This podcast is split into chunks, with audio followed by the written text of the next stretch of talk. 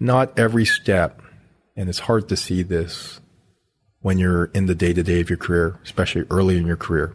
Not every step is going to be a step forward directly in that direction that you're looking at.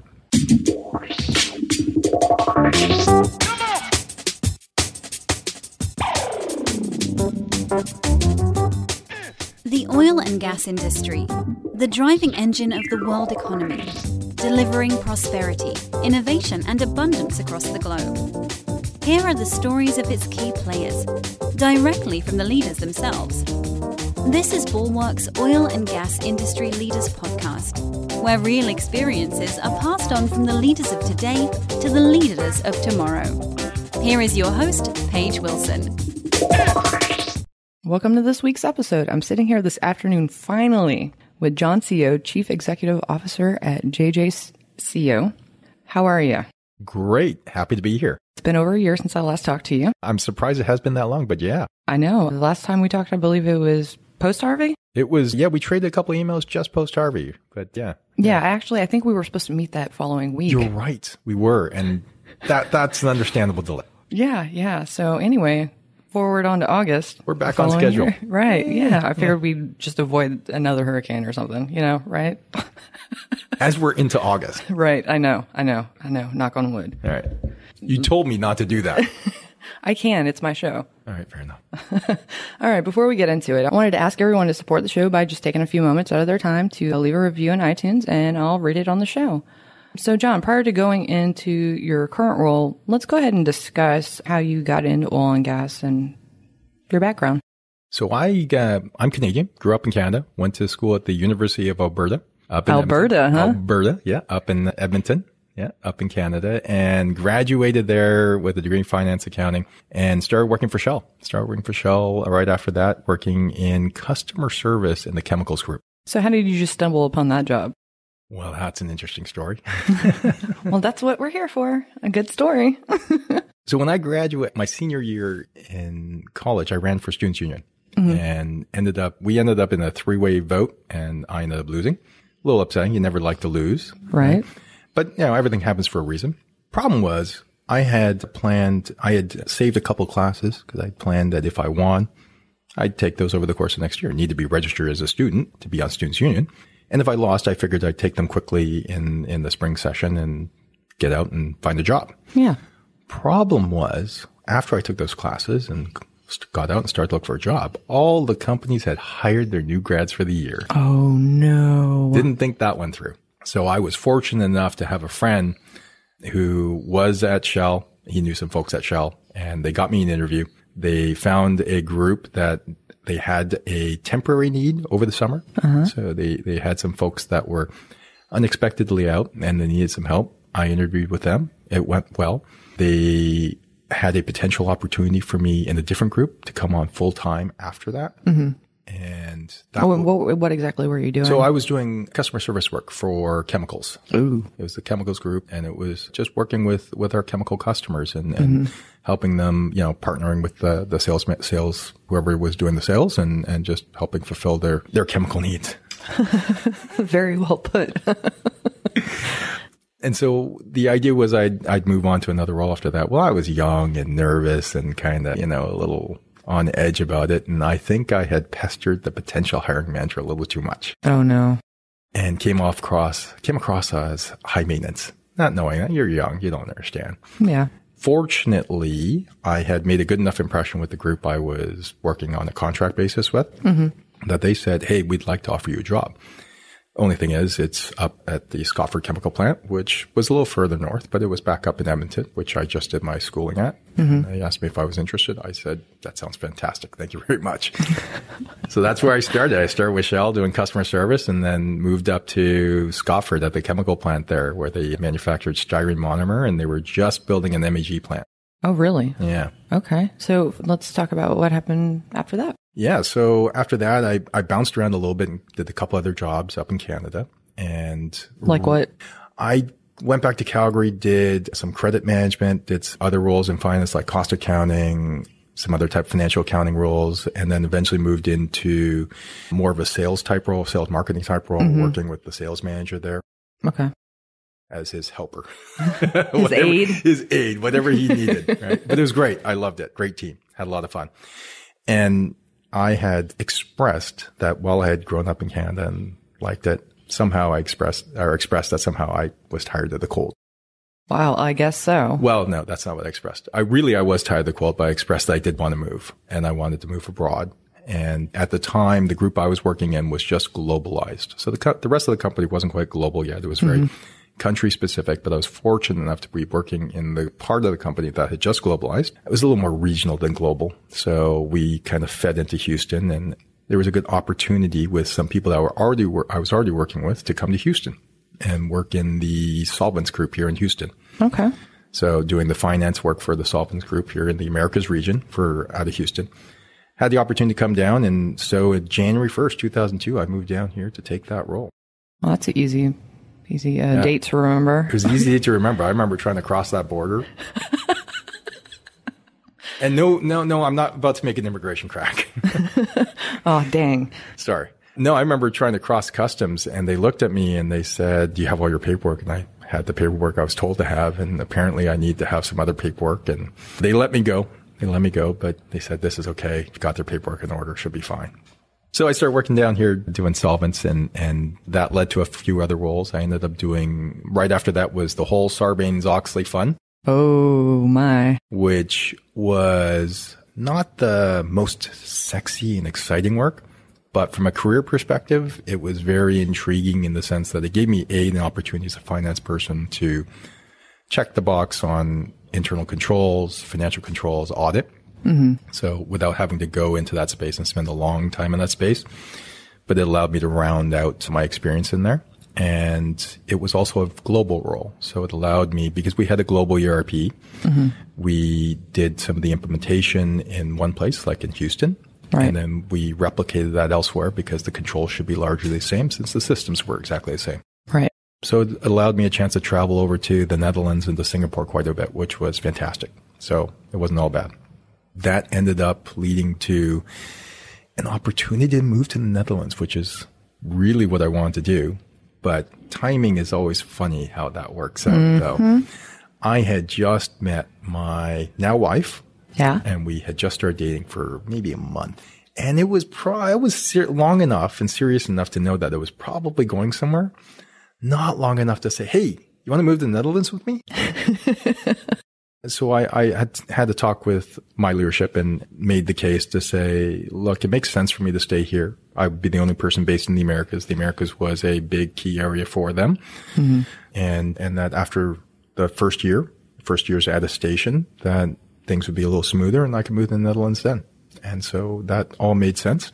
I stayed here for the year, got engaged, would have been ready to move, but you know, life changes in, in a year. Everything changes. And Isn't it funny? yeah, and, and that group had disbanded a year later in, the reorganization, not surprisingly. So, but I was fortunate, you know, good work leads to other opportunities. And I was Right. fortunate to get an opportunity to move into trading after that and do gas settlements and a little bit of power settlements as well. So managing the group that did gas settlements over at what was Shell Energy. I guess it's spelled probably Shell Energy now. And did that for several years. That then led into a role in contracts for supply. So helping do, helping manage best practices for, for contracts and supply. So mm-hmm. just working with the supply and distribution negotiators to help them manage. These are the more important ones. These are the less important ones. Let's So you focus on basically you prioritize them. Well, it, it, the prioritization was easy because there were some key metrics that helped with the prioritization. But then it was just working with them and saying, look, there is a, we've got a, a you know, a methodology because we're Shell. We like standardization or did they now, not we. Hard having to break. And there was a standardized way of doing things and that involved, look, this is more important. We need to spend a lot more time on this around understanding SWOT, value proposition. What do we want to get out of this? What do we want, they want to get? What do we think they want to get out of this? Where's the, where's our bottom line on this? Right. And, and what it did is, is it helped create a little bit of structure and rigor and, and discipline. But it was actually probably, it was not probably, it was actually when done right, helpful for the negotiator as well. Because it gave them very clear boundaries of what they could and couldn't do and, and what the expectations were. And also gave them the opportunity where, where if they were bouncing up, bound, you know, bumping up against a boundary, they could look their counterpart or the, the uh, counterpart in the eye and say, look, that I can't go there. Yeah. Right. I have to go back if you want to go there. Yeah. And so it, it was helpful in a lot of ways.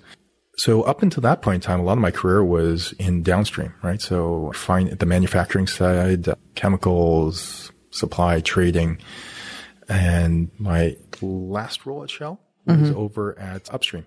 Okay. So, I'm that's like complete, you know. Completely different. Yeah. But that's, that's what I wanted. I, I sought that out and it was most of, you know, a lot of the moves in, in the career and the choices were, were deliberate to say, look, this is what I'm getting out of this, right? And this will help me get to my career, ultimate career goal because of XYZ, whatever that case that might be. And this was deliberate because I hadn't had the upstream experience and I was getting further on in my career and I really needed it. So, so it was a good opportunity to move into upstream, work in the Wells group there and worked initially with, it was in the middle of reorganization. Uh, they had given me downstream and, or excuse me, deep water and unconventionals.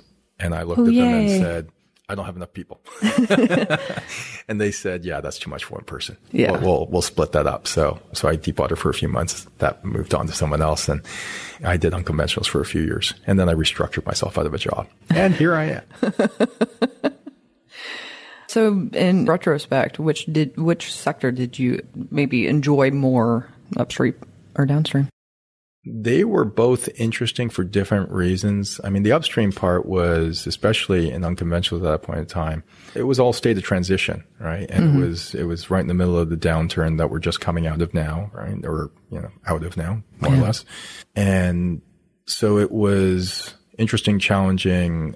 You know, there were cultural parts of the company that need to change and that have changed. So it was interesting in a lot of different ways there. Downstream was different. I mean, it's much more of a manufacturing idea. So it's, you, you learn different things. Trading was probably the most fun though. Supply trading group. Yeah. Yeah. So that, that part was day to day excitement, lots of commercial activity, right? Lots going on. So Never a dull moment, right? never a dull moment. Usually something, some fire here or there. Perpetual fires. It's just a question of which ones you decide to. Which one's out. today? Which yeah. one you try and put out, and the other ones just keep burning. Yeah. Yeah. So now that we've established where you've begun, let's kind of go through some challenges and issues you faced through that time. So about five years ago, I was, we went on vacation mm-hmm. and we went to Hawaii and went to the big island. We were at Kona and we had invited some friends out that were, they were living in Hawaii, or excuse me, living in San Francisco at the time. We invited them out, short flight. We happened to have a two bedroom, just worked out that way. So they came out for the weekend. And one of the things that they wanted to do, having never been, was go surfing. I said, great, sure, let's go surfing. So I set up a surfing lesson for us, for the three of us. My wife was five months pregnant at the time. Good thing. Yeah. Good. Not- Surfing is not a good idea. Yeah. So, so the three of us went surfing and when you go surfing, if you've been surfing before, you may realize this. If you haven't been, when you go surfing, you spend a lot of time on your stomach, obviously, which makes sense.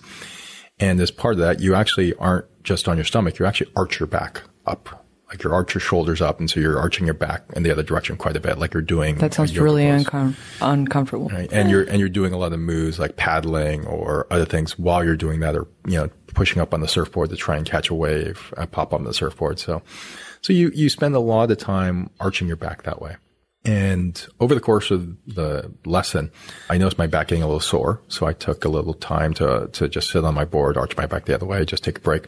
And I'd started to feel a little bit better. So I got back in the lineup to try and catch another wave. And the instructor tells you when to start paddling, tells you when to pop up on the surfboard and gives you a little push if you need it. And so I popped up on the surfboard, landed on, on the board, caught the wave. My buddy's yelling at me to carve and I have this intense pain in my lower back. And I looked around, didn't see anyone around me. So I fell into the water and just hung onto the board. Didn't know what it was. Something I've never felt before. I've had I've had knee surgery without with just local anesthetic before. That was mm-hmm. painful, right? This was Yeah. this was worse, and maybe on par. I take that back, maybe on par, but it was painful. And I thought I had slipped a disc, pinched a nerve, something I don't know, something I'd never done before. My biggest concern at the time was I had an eight o'clock tea time the next morning. like, dang it! Priorities. Yeah, well, that was pretty important.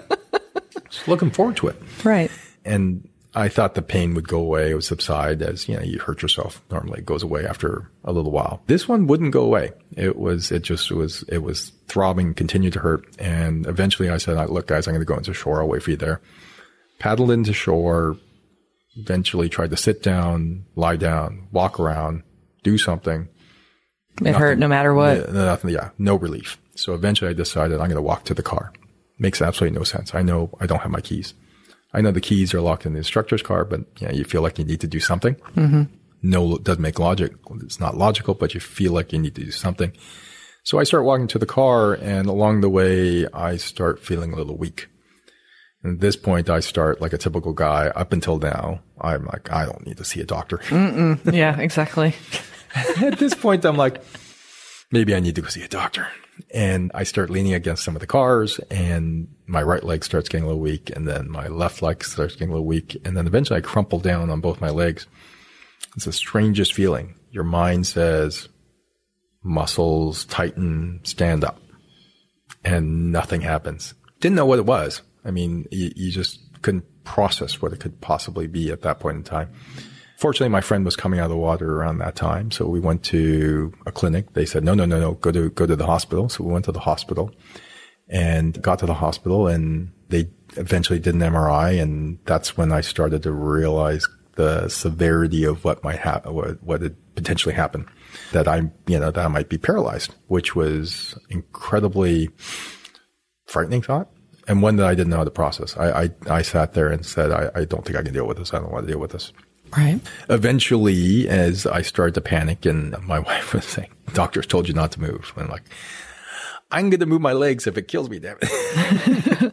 they put me out, so for my own good. And uh, when I came to, uh, they they lifted me over to Honolulu, Honolulu, to the hospital there, and the neurosurgeon there had diagnosed that yes, in fact, I had surfer's myelopathy which essentially, as I understand it, ischemia or a stroke of the spine. So I basically pinched an artery and caused a stroke. And instead of your stroke being in your brain, it cut off blood supply to the spinal cord and damaged the spinal cord nerve.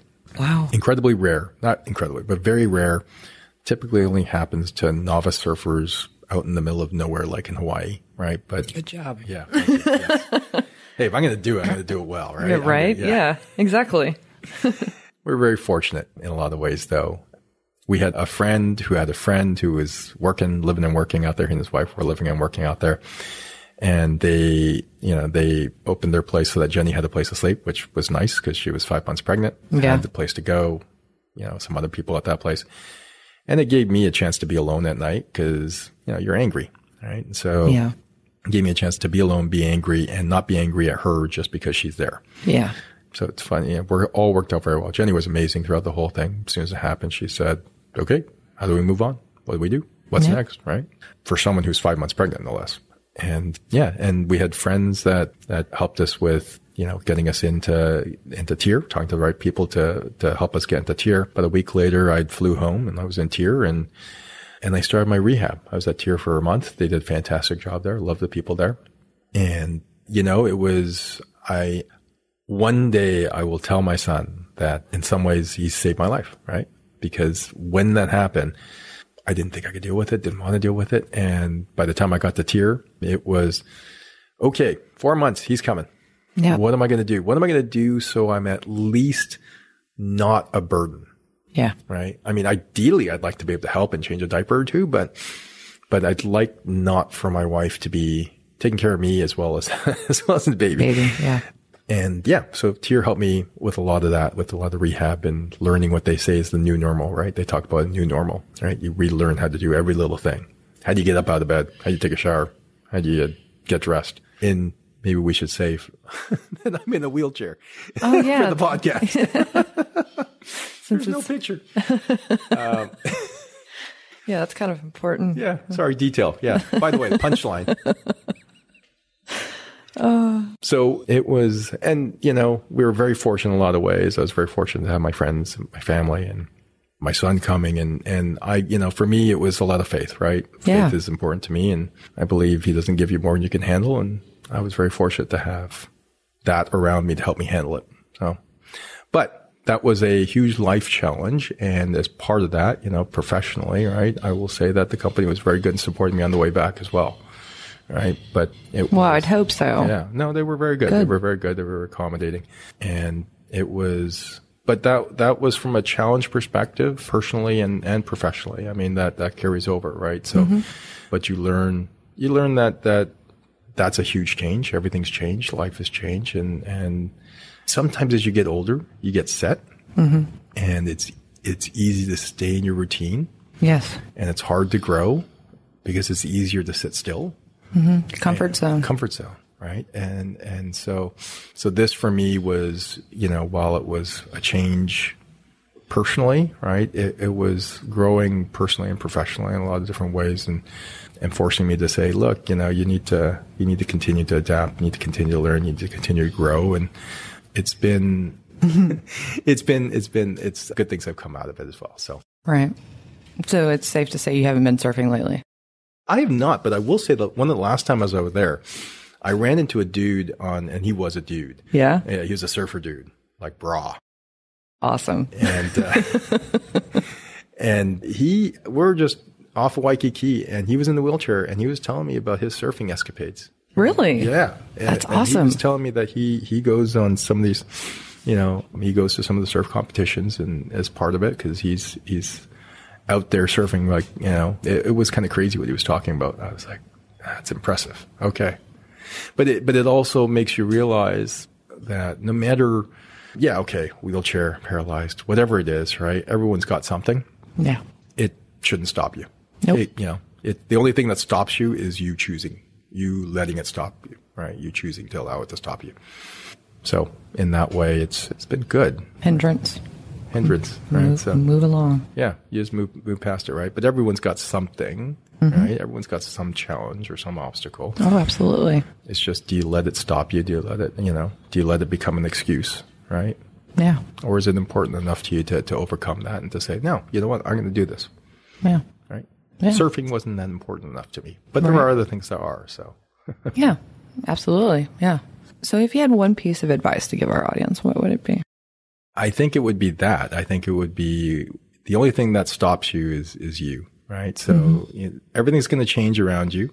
It's just a question of if you're going to change with it, if you're going to grow with it, if you're going to adapt with it. You can choose not to, right? There's, you know, but but life's going to continue to go on, and and if you want to grow, if you want to, you know, progress, if you want to advance in your career in your life, otherwise, you need to change with it. I mean, I, I've I've got young children.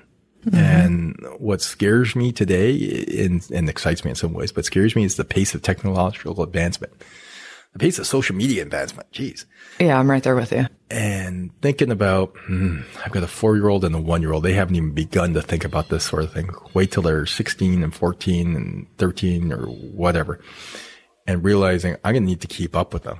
I need to just to think about keeping up with them or being somewhere around where they are when they're getting to that stage. I can't fall too far behind right now. Yeah. Yeah. Go ahead and update yourself on some Snapchat because I'm still learning that one. yeah, yeah, yeah. My kids are like, don't text me, snap me. And I'm like, no. How about you pay your phone bill and I'll snap you? yeah, I don't have that problem yet, thankfully. Stay abreast. Stay abreast, yeah. All right. So, what book influenced you the most? The tax code? Said no one ever. Said no one ever yet. you know, I might know a couple people that might have said that, oh, but it, yeah. yeah, so definitely not me.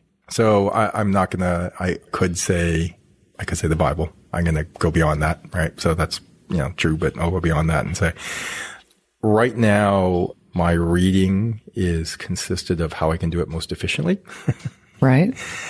and and so finding tools to do that a lot more efficiently just between trying to try running around being an entrepreneur and having young kids at home so lately i found something called blinkist mm-hmm. and they take stories and condense it down kind of like audible books or other services that will take Kind of like Cliff Notes, huh? yeah cl- totally cliff notes right i love those in college Oh, I'm glad my kids aren't listening to my show. And it is exactly that. And they, they call it little blinks. So they take it and they condense the story down to eight or nine or however many sound bites that, that last basically a minute or two.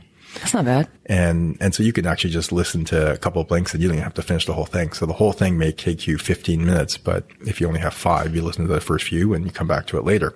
It's been really helpful to kind of crunch through a number of books that I've been looking on, on marketing, which I've been spending a lot of time on right now. Ooh. Yeah. Yeah. That's So, not my favorite. yeah. but it's been really helpful to to do that. And so so I think what influences me is is what you know, it, it just kind of it's where it's what I'm doing at the time, right? So right mm-hmm. right now that's that's what's key right now. So that's that's what's influenced me a lot right now. Excellent. Speaking of, what's your most used business tool? So there's a few.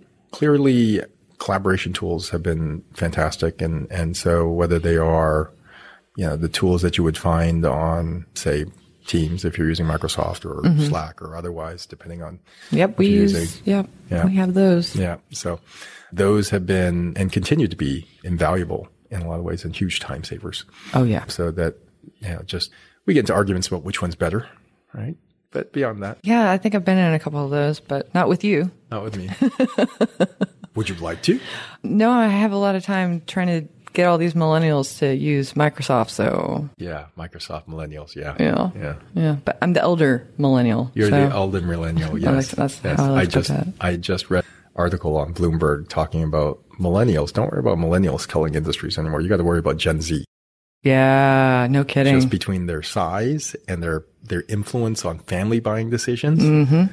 And they, you know, it was an interesting article of just saying, look, you need to worry about Gen Z starting to kill industries. Never mind millennials. yeah, but yeah, so so those have been you know the collaboration tools and and how they've advanced have been have been fantastic and very helpful. LinkedIn has always been a powerful tool from a business networking perspective, right. so that's always been valuable and continues to be valuable. And then social media, oh my god, Yeah. Tell me about it. yes, yeah, and learning about it, Oh yeah, learning, living it, mm-hmm. and then now trying to do business on it.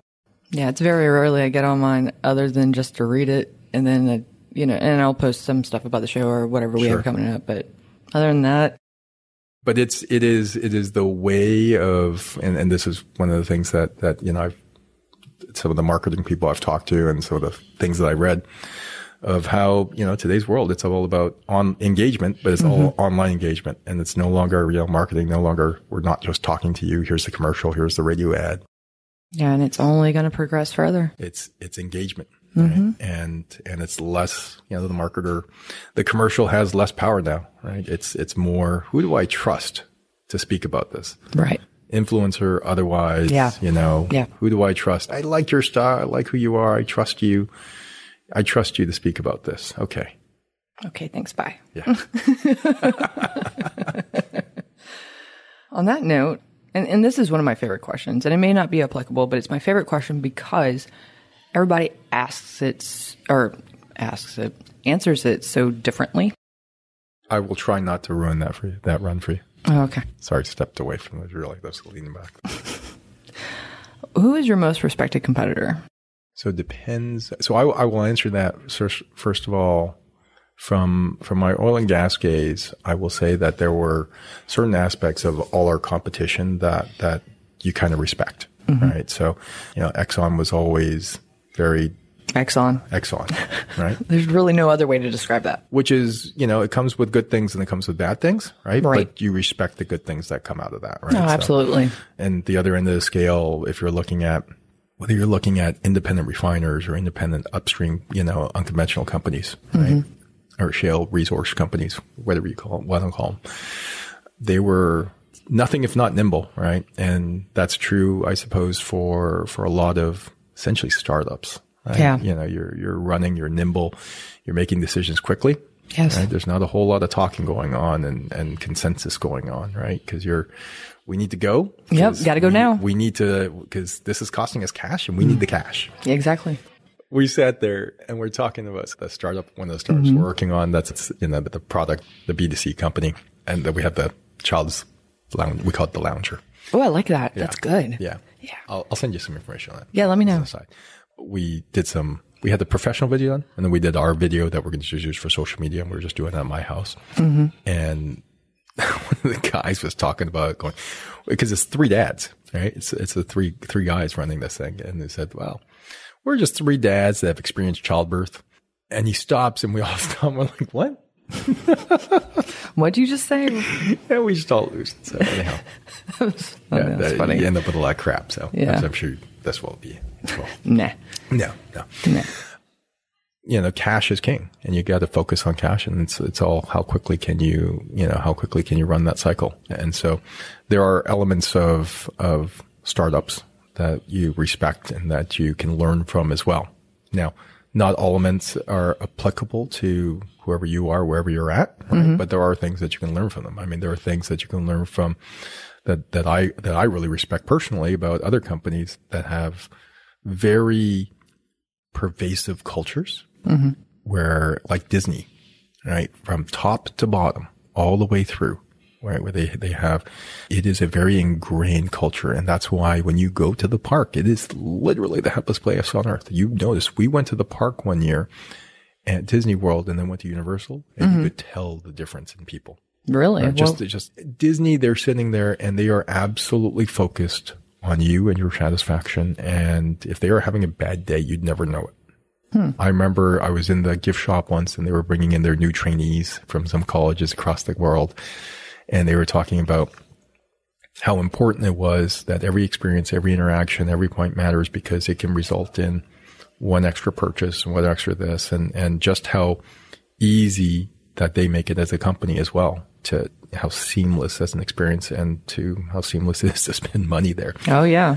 versus you go to other parks, right? Mm-hmm. And Well, I went to Universal. I loved it. I love Universal. I had a good time, but Universal is, I mean, there are different types of parks, right? Universal is much more, you know, ride, roller coaster oriented. If you go to the Harry Potter world, oh, boy. That's Potter world, exactly why I went. that is fantastic. And that to me was Disney quality. It was Disney level. Oh, yeah. You go to some of the other parks or some of the other parts of that park, it's hit or miss. Yeah, pretty much. And, and Mm-hmm. Did you go prior to Jurassic Park? Yeah, I think So that's when it was all kind of weird Okay. and dull in that area, and it's revamped now, and they've actually opened another part of Really? uh, Harry Potter. Yes, I have heard that. I have heard my, that. my children just got back. So Loved I've, it. I've got an interactive wand now that I Oh, can't ooh, interact interactive. with. Yes, so you can in the park. Uh, you go to different parts, and it gives you actually the map of Hogsmeade and everything, and you walk around and you do certain spells in certain places. That's ridiculous. yeah, it's freaking awesome. So yeah, But that, uh, that's, that's, that's what I would equate to being like Disney quality, where the people there, the technology, just, you know, and just everything, right? yeah, Is immersive and of the same level. You hear about people that, that have left Disney's front office and they go to another company, they still answer their phone, have a magical day, right? Or, mm-hmm. you know, it's like, you're not at Disney anymore. Yeah, but yeah. Well, like you said, old habits die hard. Yeah, and it's yeah, yeah. But they they have you know as a company, everyone from top to bottom, or it seems, mm-hmm. buys into the culture, and you and you kind of respect that, and you see that, and you see everyone marching the same direction, the power of everyone marching in the same direction at the same beat. Right, there is there is some power there. Yeah, certainly is. So, other than the obvious, mm-hmm. what is your most important lesson learned? I would say, from a career perspective, one of the things I would say is is to be very intentional about your career from the very beginning. And so, if you aspire, no matter where you are in your career, but if you aspire to to be in the C suite, then then your actions and your career decisions should reflect that. So, if you aspire to be in the C suite, look, you should be taking on extra assignments. You should be working late. You should be doing all the networking things. You should be doing all the things that you need to be going above and beyond. And if you don't want to, that's fine. No one's that, no, you know, then, but you shouldn't expect to get to very aspirational levels if you're not willing to, to do certain things. Right. And as part of that as well, certainly from coming from a finance background, you recognize that that it is important to have breadth as well as depth. Yeah. So it, it and having that focus to to be intentional again about the assignments you take, to achieve that breath, right? So like me taking that SOX role, it didn't sound like fun. Right. The work didn't sound like fun, but it was intentional because it filled the need. It filled, it filled, ticked off a box in, in my career to say that I was able, uh, you know, I had done this, I have this experience and, and I'm better off for it. Right. And I, in fact, actually enjoyed it in, in some other different ways. But it is being intentional about that. So it's, it's in some ways, you know, the old adage, begin with the end in mind. All right. So beginning with the end in mind and, and then not every step, and it's hard to see this when you're in the day to day of your career, especially early in your career. Not every step is going to be a step forward directly in that direction that you're looking at. Right. Right. So it may seem like a step to the side or, or, or otherwise, right? But there is, there can be, if it's the right intent, you know, if it's, if there's value there, right? Even if it's a step to the side or perceives, feels that way, there can be value in doing that, right? As long as you're moving in the right direction, as long as there's value in that. So it's okay at times, maybe to take a lateral position because it gives you some additional experiences that you need that you're going to need to be more successful at the next level. Makes sense to me. Yeah. What's your favorite podcast? Don't you do it, John. My favorite podcast, it varies. It depends. So it, I, I listen to several and some of them, so it ranges everything from Freakonomics to, Oh, I- yep, love that one. to TED. Not really a podcast, I suppose, but Well, some- they have- in some, yeah. in some ways, right? yeah, they have So- the videos and then they have the the podcast where it's just audio only and then yeah. The Wall Street Journal has one that, that talks about tech and future stuff. Oh yeah, I know that what is you're talking about. very cool. And and they take some stuff that is very emerging and they they boil it down into very very easy to understand terms. Where easy they explain it very well, but they also make it very real and very interesting. Right? They did one on blockchain. They did one on 3D printing. Right? And so there's some very cool emerging areas. Uh, Yeah. they did one on CRISPR, which was scary as heck. Really? Explain that. CRISPR is gene editing. Oh, right. Yeah. Yeah, no, that's super scary. Yeah. Super scary, super cool. Yeah. the potential is very cool and very scary at the same time. Yeah, all in one. Yeah. Yeah. Yeah. Yeah. So, and it's really scary to think that, that it's some of those areas are advancing a lot quickly, very, a lot more quickly in China. Well, that's not actually a surprise. Not actually a surprise, but they, they let it happen there. So anyhow, so if, so a number of different podcasts, Yeah. a number of different podcasts. Yeah. Good. Yeah. yeah.